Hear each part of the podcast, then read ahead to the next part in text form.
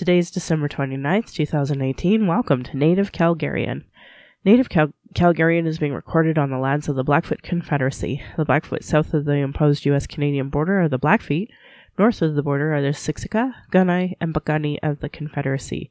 These lands are now Treaty 7, signed in 1877, with signatories that include the Blackfoot Confederacy, the Stoney Nakoda, now Wesley Chiniki and Bearspaw Nations, and the Tsuut'ina Nation. We acknowledge all First Nation, Métis, Inuit status, and non-status across Turtle Island as the keepers of this land. Okay, I'm Mekochis Chestakom Aki, or Red Thunder Woman in Blackfoot. My spirit name is Red Thunder Woman given to me in ceremony. My humblest apologies to the Blackfoot elders and language keepers as I tried to learn the proper pronunciation on your lands. I honor the Blackfoot, uh, and I'm grateful to be a visitor here. Um, I'm Michelle Robinson, and I was born in Calgary as Michelle Elliott, another very English name, which has afforded me great privilege in an English colonial world. My mother is Northern Slavey Dene or Sahtu Dene, but my Indian Act imposed status card by the Canadian government has the English term Yellowknives Dene. My father is so Canadian that I am a daughter of the Mayflower, a daughter of the American Revolution, while having an Indian Act imposed status card. I acknowledge my Dene lineage, that I was born in Calgary, but my family is not part of the Treaty 7 signatories. My Dene lineage roots me up into the land of the Hare people, also called the Great Bear Lake people in Treaty 11. I'm a native to Turtle Island, and my Dene Nation is a visitor to this area that we call Clincho Tiene Indahe in Sahtu Dene, meaning Many Horse Town, which was named after the Calgary Stampede. Land acknowledgements are critical to creating a safer space for Indigenous as well as honoring the host as a guest. So, thank you again to the Blackfoot. Um, any mistakes or misinterpretations are on me. I encourage questions so that misunderstandings can be cleared up as soon as possible. I do not speak on behalf of all Indigenous, but I can share what I know as I walk down the Red Road. If you're experiencing emotional distress after hearing anything we talk about today, uh, or want to talk, call the First Nation and Inuit Hope for Wellness helpline at 1 855 242 3310. It's toll free and open 24 hours a day, 7 days a week. To the non Indigenous, there are distress center lines um, in your area as well. My Patreon account is Native Calgarian, where you can pledge and support. I want to say thank you to the previous donors for already showing your support to the show. If you value listening and can afford to give, thank you. To those that cannot afford to give but listen in, I'd love to hear from you at nativeyyc at gmail.com, where you can send in your comments or questions. We are also on iTunes, Google Play, and Stitcher. NativeCalgarian.com is also up. Well, I want to say thank you to David Lurie of Voices in Recovery and Addictions Recovery podcast for giving me a platform to speak that aired on Wednesday, December 19th. I did try to share it to folks, so if you're following me on uh, Twitter or other, um, you know, social media, you should have come across it. If not, check it out.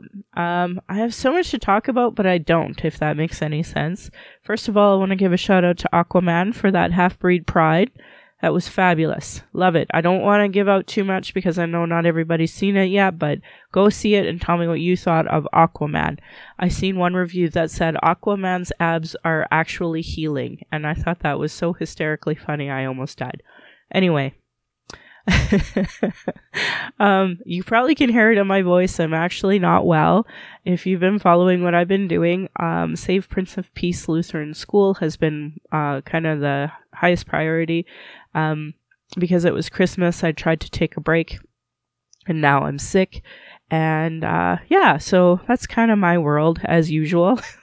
Christmas is always hard on my family for the immune system because it's just that I don't know, there's so much stress to talk about when it comes to Christmas. And I think because non Indigenous don't realize that Christmas was like a forced Christian holiday on our people, that it's like it's traumatic every year, every single year. It's just trauma, trauma, trauma, trauma.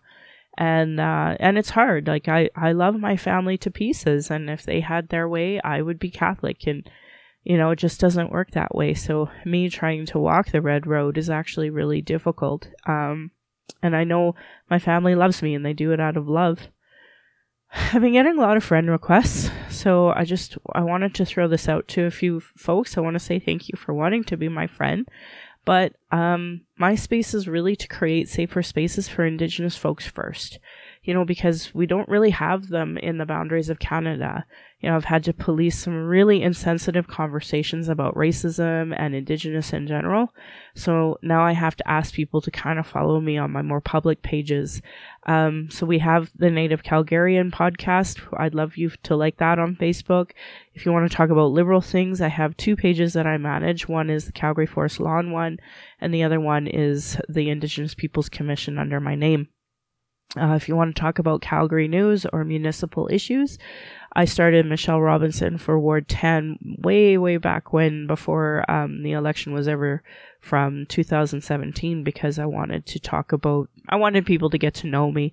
Um, you know, anyway, uh, Celine uh, Chasm, she was one of the people who ran against me in Ward 10. Um, and I, I don't really like to say it like that. We both ran for Ward 10. That's probably the best way to say it. She created a documentary called Run Like a Girl where she wants to um, try to tell the story of what it was like to run in Ward 10 in the time era that, that we were in. And she was gracious enough to include me. Um, Chevi Rabbit, a lot of folks might know, she, uh, they are, uh, an advocate for uh, hate to hope because a long time ago, um, Chevi was beaten actually in, in, Edmonton, and out of that experience, wanted to create a positive uh, platform and created Hate to Hope and talked about you know how there are hate crimes in, Alber- in Alberta in in Edmonton, but out of that can come some positivity. And because Chevi is political like I am, um, they were gracious enough to invite me to be a part of Indigenous Vote Alberta. So that Facebook page, we focus on um, the Indigenous people who are interested in voting in Alberta, and uh, you know we try to be pretty fair. Chevi is uh, you know NDP leaning, and I'm Liberal leaning. No, I'm a Liberal, like point blank. I'm a Liberal. So uh, for folks who are going to vote that are Indigenous, you know we try to give the um, perspective there together, so that that way we're we're together. Um, the provincial politics that I used to be associated with was the Alberta Liberal Party uh, Calgary Greenway Facebook page. So I'll post some liberal updates there for the provincial side. Um, but that boundary unfortunately had changed, so now it's kind of going to become irrelevant. But obviously, I still support the Alberta Liberal Party. It's just that the, uh, you know, some of the um, boundaries will no longer be relevant. If you want to follow my actual work, you can at 12 Community Safety Initiative, and we actually have two pages. The other is Indigenous Pride with 12 CSI, and that's where I really focus on my book club and diversity training and such. There's also Voices, Calgary's coalition of Two Spirit and racialized LGBTQ2 uh, IA plus, where we talk about you know how exhausting it is to be racialized in Calgary, and the issues that we face in, in the queer community as well. Even though I identify as uh, straight, you know, I really see the issues of violence towards not just women, femininity, which also includes a lot of homophobic and transphobic issues. So I'm, uh, you know, try to be a good ally and and try to do what I can there. But at the end of the day, it's a different reality if you're racialized, and that we're all racialized in that group. So I hope you consider it. If you've been following that heartbreaking campaign called Save Prince of Peace Lutheran School, I have a page for that. Uh, I'm going to talk a little bit right now about what it's like to read um, racism about immigrant and such issues. Um, right now there's a lot of hate towards new newcomers and new refugees and and that is just breaking my heart. I think since 9/11 Islamophobia has been off the roof and to you know really marginalize refugees and new immigrants as terrorists and as awful people is uh, something we're facing right now and I I think that uh, the yellow vest movement here in Canada has just been taken by the far right wing, and it's been really hard because, um, you know, if you're racialized in the city, you become a target.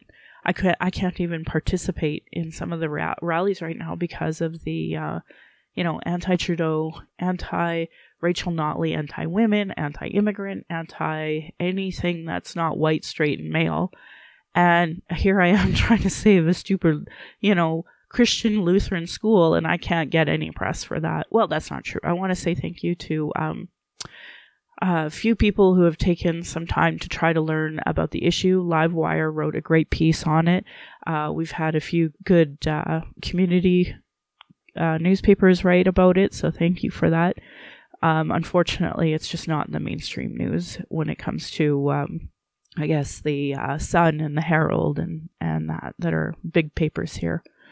Um, so anyway, for those who want to be a, an ally to the Muslim people, because um, I know as an Indigenous person, I would I wish every single day that non-Indigenous would do more for you know Indigenous folks, but vice versa. When I see my Muslims uh, brothers, sisters, friends being attacked, I want to do more for them too. So I created I Love Muslims YYC on Facebook if you want to be a part of that. And I try to share, you know, public events that are open to everyone. Um, you know, like the Calgary Arab Festival that's coming up, or there's um, open mosques that happen these are a good time to show the Muslim community your support, get to know a few of the folks, and um, raise awareness because uh, Muslims are our friends, our neighbors, our family now too, and I don't want anyone to be marginalized and isolated. Some other pages that I share and support on would be uh, Justice for Joey English. Um, I'd want everyone to follow Bring Colten Crowshoe Home. And of course, Awo Taan Healing Lodge Society is um, the, the folks who really are the umbrella under the Missing and Murdered Indigenous Women Calgary committee that we all operate under. So those are pages I would want to support.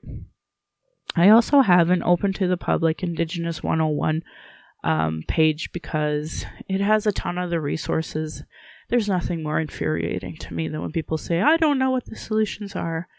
And I, I get so frustrated with that. I mean, there's podcasts, there's library books, there's books, there's so many articles out there. Everything is out there. I don't, I really don't have time for that. I'm too overwhelmed for this because you know what?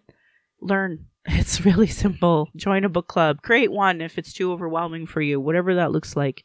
Um, you know, I'm not perfect. I try not to be racist, sexist, homophobic, transphobic, ableist, or, or overall disrespectful, but it's a daily challenge in this world that is designed to be all of those things. You know, it's exhausting to exist in a world that wants to eliminate indigenous people. So you just can't understand me without some anti racism training or some indigenous training. So I published that note that has a ton of resources for folks and like lots more I need to add to it as well. Um, I don't even think I have my podcast included in there yet. So there's lots to, to discuss and, and go on about. And so if you've been following my Facebook page, um, lots of different things have been happening. It's actually been quite exhausting. This yellow vest jacket campaign has just been really hurting my heart because ultimately a lot of it's rooted in racism instead of focusing on some of the issues that it should. Um, people are talking about, you know, Justin Trudeau being treasonous even, and I just, I don't know what like if people understand that term or if it's just that we're so co-opted by Russian bots and hate that people forget what reality is actually like. I mean, we're not even hearing Jason Kenney say this, the terms like indigenous or reconciliation. And yet he has like no political platform whatsoever other than, well, I won't be Rachel Notley. Well, that's not really enough um, I need a platform here. And anyone who has listened to me has heard me say if, you know, you don't have a platform that talks about, um, you know, gender issues, like a gender uh, budget that has the gen- gender plus issue in it, then you have no concept of what you're talking about. You really have no reason to run. Um, the yellow vest movement is supposed to be about, you know, jobs. And um, in in Calgary, we talk about pipelines all the time. This pipeline conversation has gotten co-opted by so many folks that we can't even have like, you know, decent conversations anymore. Indigenous in Alberta, there are a lot that feel forced to, you know, comply with industry. actually there are lots that trust industry more than they do the government because of the history and the lack of investment and you know understanding that history so albertan indigenous folk are, are a different breed than uh, bc folk and that's okay like it we don't have to demonize indigenous people in alberta and that's happening i don't even feel safe to go to some of these protests um, so for example like my my husband's in the industry. I've been in the industry. My dad's in the industry. Everyone I know is in the industry. Um, I used to draft wells and pipelines. I uh, we my husband and I owned a geomatic supply company at one point in time. Um, to say that you know we are not part of the industry, like you can't you can't disassociate from it. It's a part of the the lifestyle of living here. And there are a lot of indigenous folk that are engineers, my uncle being one of them and works for one of the, the um, companies here. You know, I, um, I really wish that we could have a more balanced conversation about this, but right now I'm not even safe enough to go to some of these protests. Um, people saying things like, our industry is under attack. I've never seen a federal government invest so much into the industry prior and under Harper, we had so many barriers with indigenous and with new technology going into the oil sands that there were a lot of liberals that were forced to go, like myself included, to the Liberal Party because clearly the Conservative Party was not going to hear us. So, with that, you know, we have so many Albertans in the Liberal Party working on positive uh, pro pipeline type of uh, policies because prior to that, we were get just being met on deaf ears. I couldn't even get my foot in the door talking to the Conservative Party about the issues that we were facing. Me as a small business owner, me as a person is in the industry, and me as an Indigenous person. How pathetic is that? Like we wanted to be at the table, and we weren't even allowed to be at the table. But that just shows the deep, deep, deep seated racism here, and I. It breaks my heart because it doesn't have to be like that, but it has become that.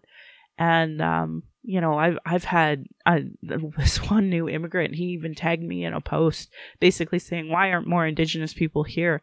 Not understanding at all anything about Indigenous issues, never taking the time to learn a thing about, you know, the deep seated racism against us.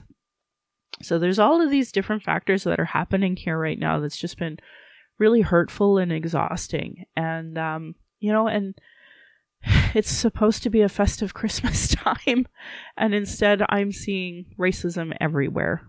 And the comment sections on any Indigenous um, article, you know, that's definitely showcasing some really awful ugliness. I have been enjoying some of the um, end of year conversations that are out there when Speaker has them. Um, I've seen the Winnipeg Free Press has some good conversations about what this year has been like, with a really great conversation on uh, Tina Fontaine's uh, passing and how it has affected the Indigenous community. Um, so that group that I was telling you about, uh, Freedom Path Recovery, they're going to be starting up another um, group of uh, Wellbriety, they call it. So it's the 12 steps of recovery with the teachings of the medicine wheel. And the elder for that is Marilyn Shingoose here in Calgary.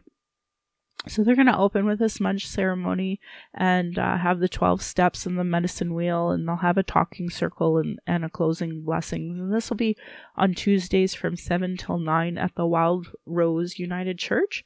So if you're interested, please have a look at Freedom's Path Recovery Society and um, support Wild, oh sorry, White Bison Incorporated, and hopefully we'll get some more folks who feel like they have the support that they need in order to be successful. And um, and you know, thank you to all the people working hard on creating um, groups and and such that are not being done by the actual governments who have implemented the uh, intergenerational trauma we're suffering from. Another thing I've had to do is like share some positive feedback and, and news about, you know, Syrians. Syrians giving blood because people say such awful things about these refugees. They've started businesses, they give blood, they give back to our community, they and and yet people don't recognize these things. And I just want to give a shout out because I recognize it. And um, to me, it doesn't matter if you were, you know, Irish from the 1700s or you came t- from Syria two years ago. Everyone's immigrants here, and everybody is trying to, for anyone to want to leave their ancestral lands, means that the situation was really awful. And I can't imagine, just like I'm sure my ancestors couldn't, um, turning away people. And I'm grateful for that. I would never turn away people. And I wish that Indigenous who, yes, I couldn't agree more. The Indian Act embedded in our Canadian Constitution is awful. Yes, but I don't think we should let others suffer because of that atrocity as well. We should be able to start making changes everywhere. Um, for those who do not know, in R- Ramsay, there's a salon that's a kind of a haven for non-binary clientele. And um, yeah, so if you're anywhere on the LGBTQ2 plus spectrum and you just want a non-judgmental place to get your hair done, uh, Benj Salon by Arabella's is a place of support for equality for a more gender gender neutral environment. And uh, obviously i just want anyone to feel safe. So oh and if anyone knows if they offer ear piercing i'd love to know if they do. Something i need to check out but when i got time it's on my to-do list uh what's a few other things i wanted to discuss i think um there's been some really good initiatives to do fundraising i, I can tell you for myself that uh, my birthday's coming up so Facebook asked me if I wanted to do, um, you know, uh, any kind of in lieu of uh, charity support. So tried uh, right away to put in a few different names and nothing came up, but Awo Taan did. And Awo Taan um, immediately got a $200 donation from many folks who were willing to donate, you know, $20 here, $10 here. And I'm really grateful for that. But it also shows what your algorithms are on Facebook. They're not dumb they know to show your the, these charities right away. So I'm happy that it was on the radar of everybody right away. I'm uh, I just wish that some of the great articles that we show or post would as well, but I know algorithms are just that algorithms and uh, very selective. I mean, it's like friends that I used to get updates from no longer on my feed. You have to go to their Facebook wall and like post and say hi and go down their wall and like like for their um you know articles or whatever in order for the Facebook al- algorithms to kind of reset and let them be back on your Facebook page and I ugh, that annoys me but it is what it is so anyway some good news that came out was that um, Iroquois are setting their sights on the Olympics as lacrosse pushes closer to being a recognized sport um, yeah, I didn't think I'd have any more than one podcast on the Olympics, but I ended up having three or four. And, uh, you know, so it matters a lot to me as an act of resiliency and, and reconciliation. And I hope that we can get lacrosse uh, recognized. And I hope that the Iroquois are the ones representing, as it was them who invented the sport. And that is our national sport. Uh, I'm not feeling very well from this uh, from this headache, so I apologize. And sinus thing that I have going on here. Anyway, a little more. I'm just jumping back and forth a bit to the uh, um, issue of refugees and such. Unfortunately, because of the amount of misinformation that folks are putting out there, the nationalobserver.com put out a really great article called Canada's Top Refugee Authorities Call Out the Conservative Fear Mongering. So, unfortunately, we're coming up to um, an election both provincially and federally and both conservatives are just going like crazy about calling out well doing fear mongering about you know new refugees asylum seekers and such. And you know they keep saying things like well we want them vetted. Well all of our refugees are vetted. There's no special you know system. And and the irony to all of this as well is that the liberals have only been in power 3 years everything that we have here has been done by the conservatives over the last 10 years and the irony being Jason Kenney being one of them the guy who wants to run for premier. And I don't know if it's just like the short-term political memory loss that people have or what but ultimately like we have uh, the US out of all people coming to our defense Canada's defense and saying no we we don't think that there's anything wrong with what they're doing. Um, we're not concerned about Canada letting in, you know, terrorists, which of course is what people are saying. And um, yeah, our uh, one of our our ministers had to come out and actually talk about a lot of these um, myths that are out there. So our immigration minister is uh, Ahmed Hussen, and he said that the first myth is that the global compact of migration is somehow a conspiracy by the United Nations to force countries to follow the UN's prescription of what their national migration policy should be. This is false. None of that is true. The agreement is clearly non binding. It affirms every country's sovereignty to determine its own immigration policies. And you know the freaking irony of that is, is this guy was a refugee once upon a time. And the irony, of course, being that all the laws that we have are done by immigrants because Canada is an immigrant imposed apartheid state on Canada. Like, it, the irony of people saying this. I mean, somebody some, somewhere came here illegally in order for you to be here and was vetted somewhere in order for you to be here. The second one is somehow this agreement will muzzle free speech and muzzle media in the UN member countries. Again, this is not true. This is false. If this was even kind of true, would I even need a podcast because of all of the hate speech that's just totally allowed and out there right now? Because it is. It is perfectly acceptable. Um, today, I've seen somebody take a post of, um, you know, when hunters kill an animal and, you know, they're proud of it. They show, hey, look, this elk has, has this huge rack and I totally killed it. And they take that, like, pride picture well, someone had put in like Gerald Stanley's head and Colten Boushie's head and put that out there on, you know, social media. It's public, first and foremost. The person who has it, it's not a Russian bot that only has like 43 friends, but it was an actual person. And this actual person's son was laughing at it. And it was so sickening. And I thought, you know, in my podcast, every single time I talk about creating culturally safe places and what that looks like.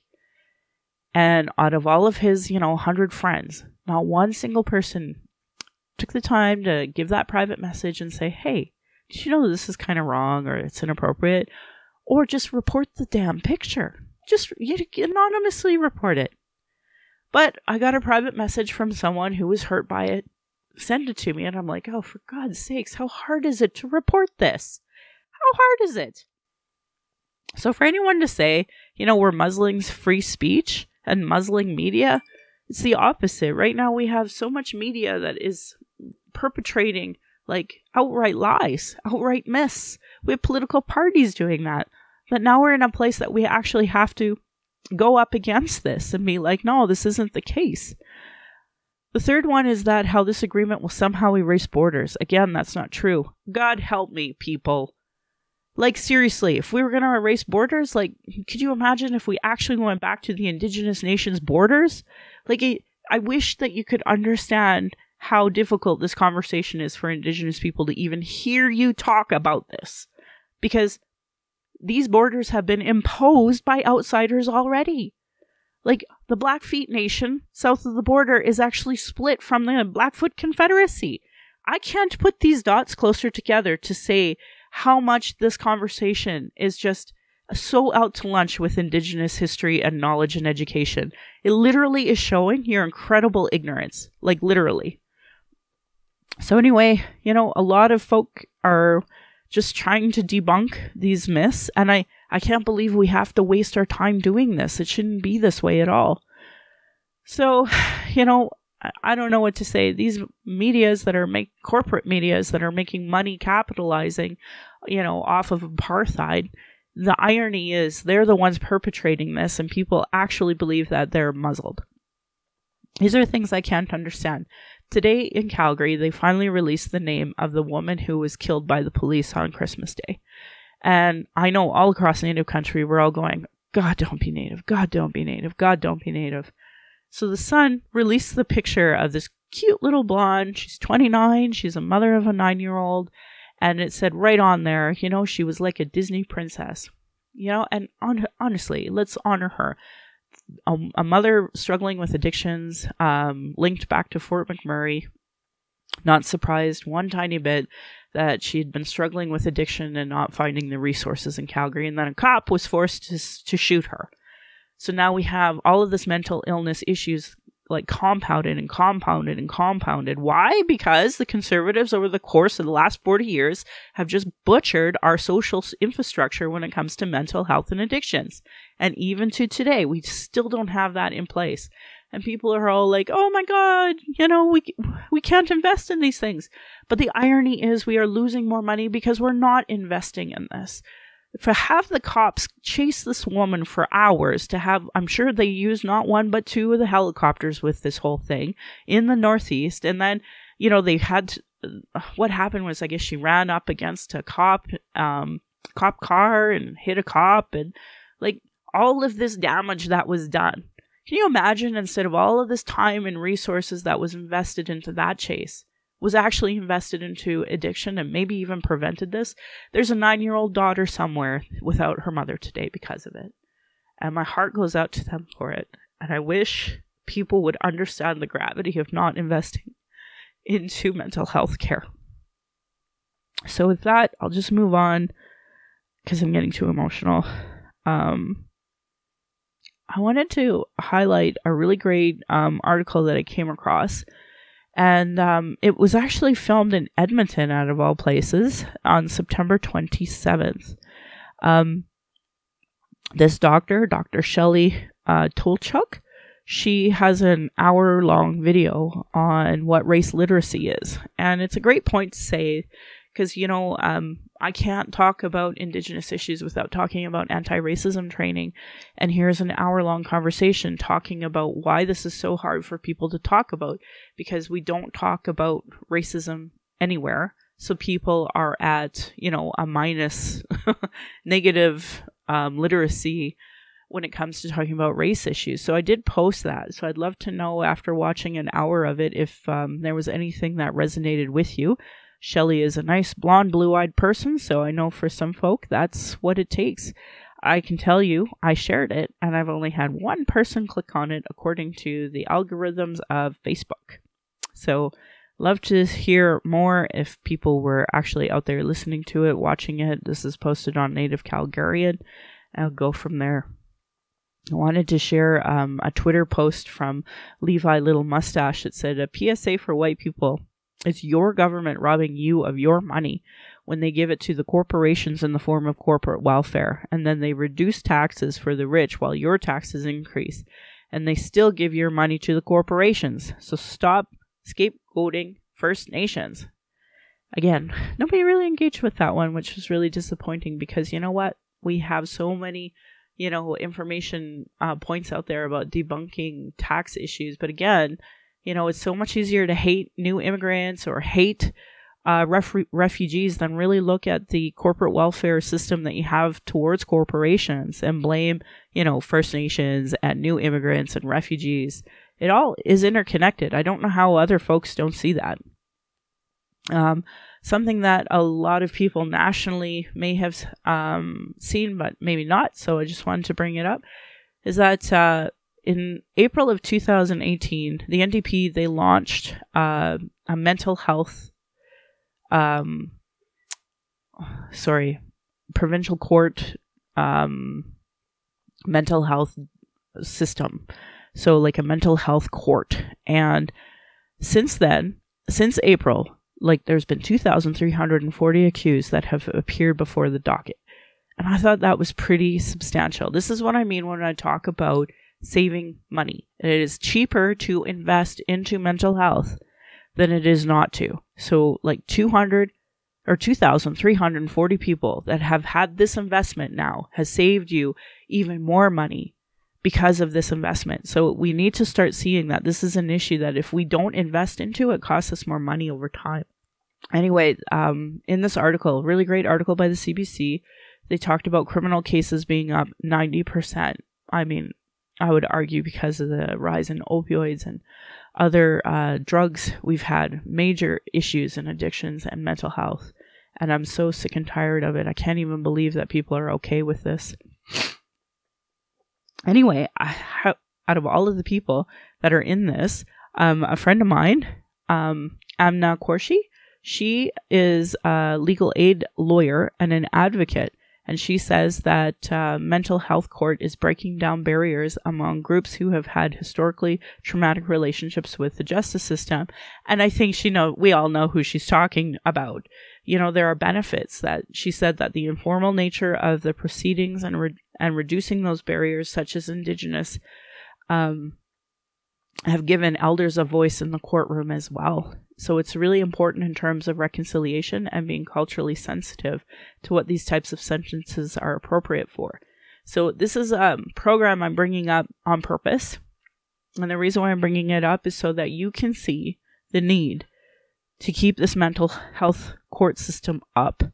So there's a provincial election coming up. Obviously, the NDP is in support of it because they were the ones who implemented it. So if you don't hear the Tories or the Liberals or any other party talking about this, ask them. Because this is a critical part. This is probably saving us. I wish they would do an outcomes of how much money this this is saving us because I know it's a lot.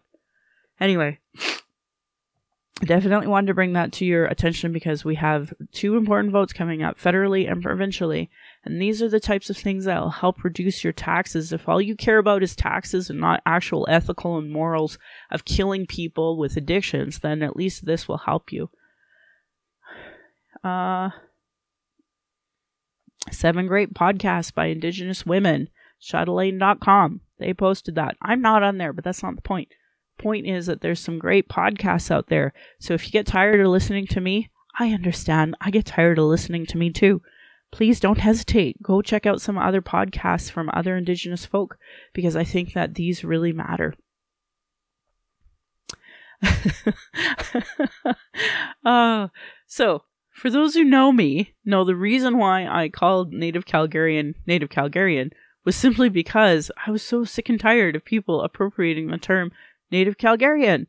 So there was uh, one of my favorite people in the entire world is on Twitter, um, and she's a doctor who does research um, on like insects and larvae and all sorts of biological things.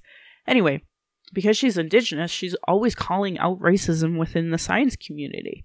And uh, if you don't know her, you can follow her at Cricket Crocker. Um, so C R I C K E T C R O C K E R.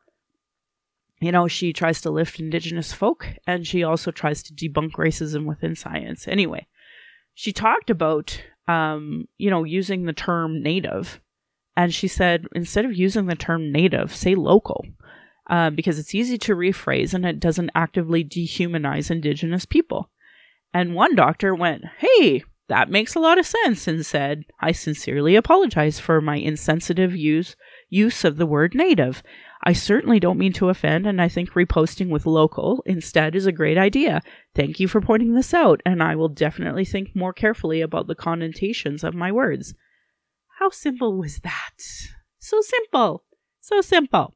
Imagine me not having to use the term native Calgarian just simply because folks who aren't native use the term native Calgarian, and I just wanted to take it back and say, look, it's not okay. If you're a local Calgarian Great! Be a local Calgarian. But if you're native, I'm going to ask you, oh, what nation are you from? And if you don't have an answer, then I might have to school you on the term local instead of native. I thought it was really important to point it out because if other folks can just say, hey, I'm sorry, then that's what I want. And again, not that many folk really clicked on that. It tells me the engagement, people, so I know if you're really paying attention. so I shared a lot of the Windspeaker's, um, you know, updates about uh, some of the articles that they had done in 2014 because, frankly, they did a great job. And it's interesting. The CBC News did a really great article about, wow, I'm racist. White spaces allowing white people to con- to confront their biases. Great article. And now, conveniently, the CBC that one actually got a lot of engagements and a lot of people reached that one. But just conveniently this morning, it was taken down. So I'll have to try to find it again, see if we can get more folks to, to pay attention to that one. Um, obviously, every Boxing Day, I want to acknowledge that 38 uh, Dakota men were executed on the approval of Abraham Lincoln. Every year, we talk about it every single year. But I can tell by the amount of engagements that not that many folk actually clicked on it. That's fine. That's fine. Um, Isaac Murdoch. Oh, by the way, that's not fine. You know that. I'm sure. I'm sure you've heard that tone. Um, Isaac Murdoch had a really good um, post on Boxing Day. Many so called native suicides are not suicides at all. They are deaths caused by depression, which is a direct result of trauma, land dispossession, and colonialism. We need to stop using that word. It's actually called genocide. And I couldn't agree more because I know a lot of native suicides that, you know, the uh, police deem suicides are not. They're just violence against Indigenous women and they just don't want to investigate them. So rather than investigating them, they just call them uh, suicides. And it sucks because a lot of families are left really broken from it. And it's just the same thing over and over and over again. And I, I don't know I don't know. I couldn't watch the inquiry like every single day. I wish I could have. I, I wanted to. But ultimately, I just felt like that was one of those situ- conversations we didn't actually speak a lot about. Anyway, just to brighten the mood a little, um, one of the funniest things that happened to me over Boxing Day was that I had a realization, an epiphany, thanks to the CBC pointing it out one of the folks that I've been trying to elevate her voice on on a regular uh, basis is I've been with the Liberal Party since 2011, and we've been talking about legalizing marijuana since then. And you know, there's so much education out or so much academic research to prove that um, how good weed is, let alone you know how much money it costs to give someone a criminal record and put them in jail and all these things related to weed. But now that, especially now that we're in the middle of an opioid crisis, how positive weed can be to help folks uh, get off of these opioids that are potentially killing them. So, anyway, Dr. Rebecca Haines-Saah is one of those people um, because she's local, and I met her at one of the policy uh, platform, no, nonpartisan policy conversations on weed and cannabis. Um, you know, I've been following her on Twitter, um, talking, trying to share her information quite a bit on my when I ran as well, just because I think it's really important for harm reduction strategies to be talking about the available research. And she's right here in Calgary, so I didn't think anything of it until the CBC pointed out she was one of the original cast members on Degrassi Junior High. And I'm like, no, she wasn't. We used to watch that show in social studies. There's no way. Yeah, so she was Kathleen Mead, the Wicked Witch of Degrassi. And it wasn't until they actually showed her, you know, like a little bit of um, videos of her and some pictures of her, like, you know, 20, 30 years later, that I'm like, oh, that really is the same person. Oh. So I didn't know. But this Degrassi child star is actually one of the leading researchers re- uh, researchers uh, um, on legalizing weed. And it was just by chance that I didn't know it was the same person. Anyway, I thought that was hysterically funny. And also, it's actually kind of a funny thing to talk about the difference between Canada and America when it comes to a teenage star. Um, you know, she just moved on and went into university and, and did her thing. And you don't see like the child stars, unfortunately. There's this whole industry about, you know, demonizing them, capitalizing on any mistakes they make and and that like tabloid newspapers and such that do that in the States and man, I don't I don't know anything about her. We just don't do that here in Canada. So I thought that was kind of funny. anyway, but she's, you know, she's a typical Canadian white kid, so I, I just don't think that she um, had to deal with that. But like way back when I was a kid, um, Degrassi Junior High first came out, like everybody hated it. It was like everybody hated Madonna because she was just too sexually provocative, and uh, you know she talked about sex in a positive way for women. So you know I grew up in that era, so I remember this really well. And um, you know with this re- like the real life woman she actually said that she was growing up in Toronto's Regent Park, and that would have been like our Victoria Park here in Calgary at the time, where you know people were using and selling drugs. Um, sex work was right at her doorstep, and she would go every morning to film on set, but she couldn't get a taxi to even drop her off close to the home because of how her neighborhood was viewed. So I really related to that because, um, you know, part of the reason why I ran was that I really feel like, you know, Calgary Northeast, Calgary Forest Lawn is given like the worst rep when the truth is we're not that bad, uh, especially when you look at our crime stats and such. So, anyway, I just thought it was uh, really funny. I really related to this article and I, I really hope that, like, I don't know, Ben Mulroney or Rick the Temp, sorry, he was called Rick the Temp when I was growing up, but Rick Campanelli. Um, I hope they do some, uh, you know, a story on her because I think it's a really great story to tell.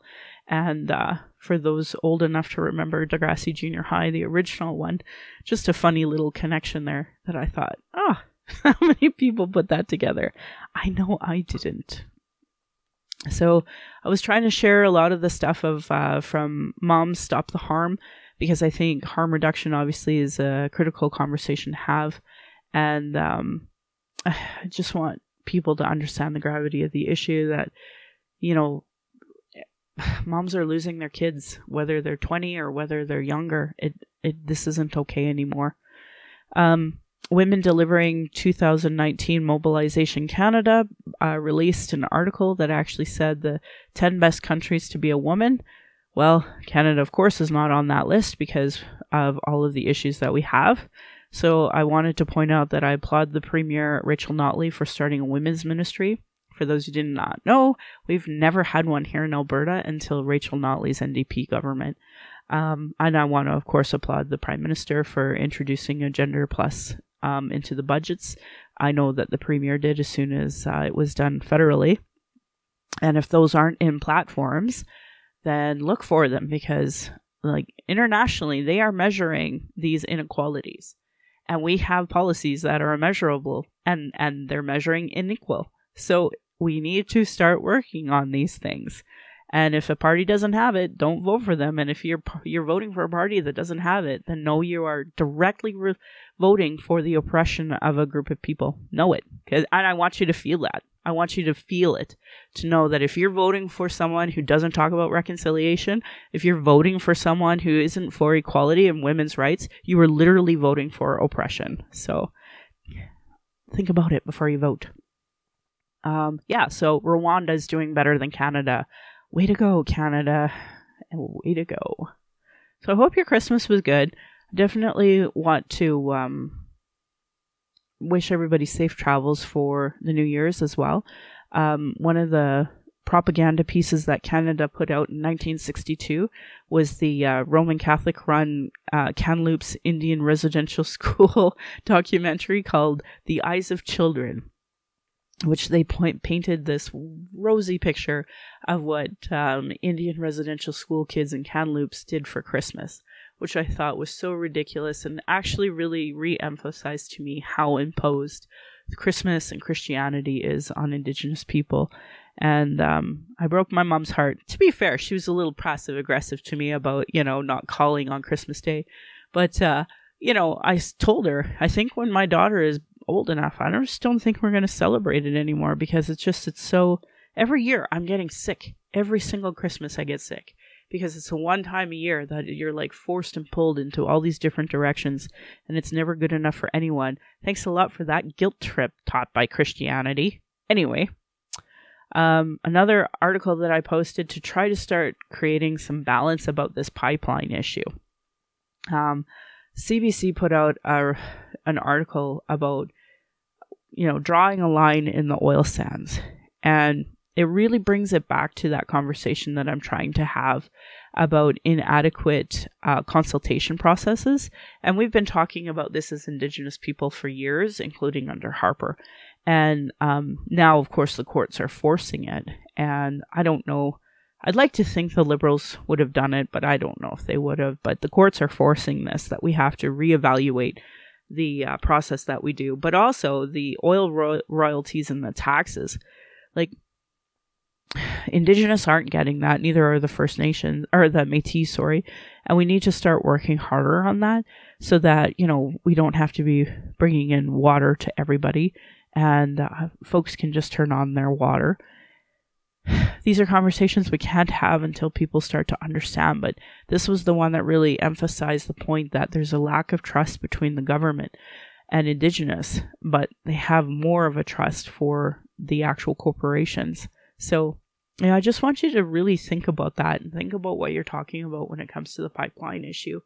Because um, if it's deep seated and rooted in racism, whether against Indigenous people or newcomers, then we have a real problem here. I mean, it was the Chinese that built the railway because they could do it for so cheap and nobody cared if they died. And ultimately, I would argue that the whole temporary foreign workers program is the exact same modern day example of not giving people the human rights and dignity that they um, are well deserved for. So we need to start being honest about the racist policies in Canada and uh, the racist sentiments in Canada. There's lots of um, information out there about the roots of racism in Canada, whether you're talking about Warren Kinsella's uh, book that he put out years ago that really documented a lot of the, you know, KKK rising in uh, Caroline and, and that area. And uh, I remember growing up in Sylvan Lake there. So, you know, you have crosses down the street burning because you have a bunch of neo-Nazi skinheads having rallies. It's it's incredible to me, and we have these problems today in Calgary. So, I really want people to be calling this out just as I go through all the cultural um, safeties and boundaries at the uh, start or at the end of my podcast, depending on whether you listen to the first 30 or the next ones. Um, you can do that on Facebook. You can easily go on Facebook and say, hey, look, my friend's being racist. I'm going to say, hey, have you considered this? Have you considered that? Because I can't do this alone. And you really have to help me out here. If you have friends and family that have uh, deep seated racist beliefs, then we need to start working on that because that's not helping anybody. Anyway, I know uh, Gracie Heavy, Heavy Runner, who was on um, my podcast, she was working hard over the Christmas holidays. So, again, more Indigenous podcasts if you're tired of listening to me, because I know I'm tired of listening to me. So, with that, I just want to say have safe holidays.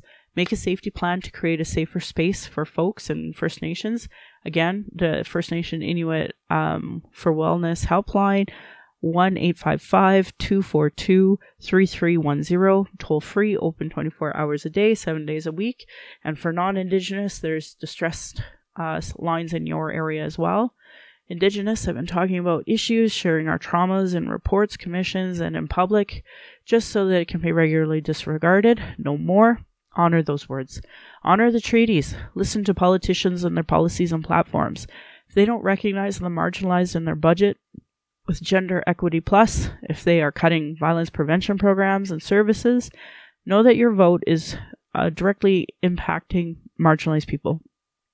Demand they implement the Truth and Reconciliation Commission calls to actions and the recommendations of the Royal Commission on Aboriginal People, the multiple reports on child welfare reform, and violence prevention. Our people are experiencing extreme racism in the educational and health institutions with multiple reports that say the same things, demand change from election platforms and politicians, and if they don't understand colonialism, racism, and sexism, they literally have zero business running. Uh, this should be understood by all parties and local politicians, as well as community organizations, sports organizations, etc. Violence is just my everyday reality. Every Indigenous generation has faced it. That's why I started this podcast to speak freely without interruption, without tone police, without leadership shaming, without gaslighting questions, as many people don't want to hear Indigenous opinions, but sure want to tell us theirs. And usually by people who know nothing about Indigenous, um, colonialism, the constant surveillance of Indigenous people, our protests, our vigils, our rights, um, microaggressions that we deal with every single day with internalized racism, those people who are gatekeepers and survive off the status quo, or folks who are really still in their trauma and stop the good work of other people. You know, internal and external racism is an everyday reality for Indigenous people, and that's why I needed this podcast. My hope is that my family will be proud in the future discussing these present day issues in a way that they can understand down the road. I want to put in cultural safety into action so that you can create safer spaces for people of color, those with disabilities, and LGBTQ2 issues. Um, say something. Having good intentions is not enough. Take actions. That might mean you have to report a picture on Facebook. Or just try to approach them and speak out against racism because you can report that picture But that's not going to stop their underlining hate. You got to talk to them about it. You got to find allies to create yourself a support system so that you can create for those culturally safe approaches. Take responsibility for your own learning, read, reflect, and when I say reflect, I mean it. Ask questions to yourself. Do not expect this learning to come from others all the time with all the resources that are available. Beware of your assumptions, your biases, question everything that you've ever learned about Indigenous people, and take steps to actively disrupt those stereotypes. Commit to lifelong learning. Be prepared to be uncomfortable. Understand colonialism and the legacy of racism as an ongoing and difficult task. I want to say thank you to Here to Help BC.ca. What is cultural, Indigenous cultural safety, and why I should care about it for that link? Internalized and um, lateral violence is another form of violence Indigenous and marginal, marginalized folks experience by the structure of racism imposed on these lands, such as through the Indian Act and Indian Residential School and other clearing the plains policies. So look it up. Look up what is internalized racism and lateral violence and you know don't be a bystander for these interventions if you witness um, instances of racism anti black, anti Muslim, anti indigenous, anti trans, anti anything. Just step up, you know? Be a, a witness. Make your presence known. Make eye contact. Get permission to film.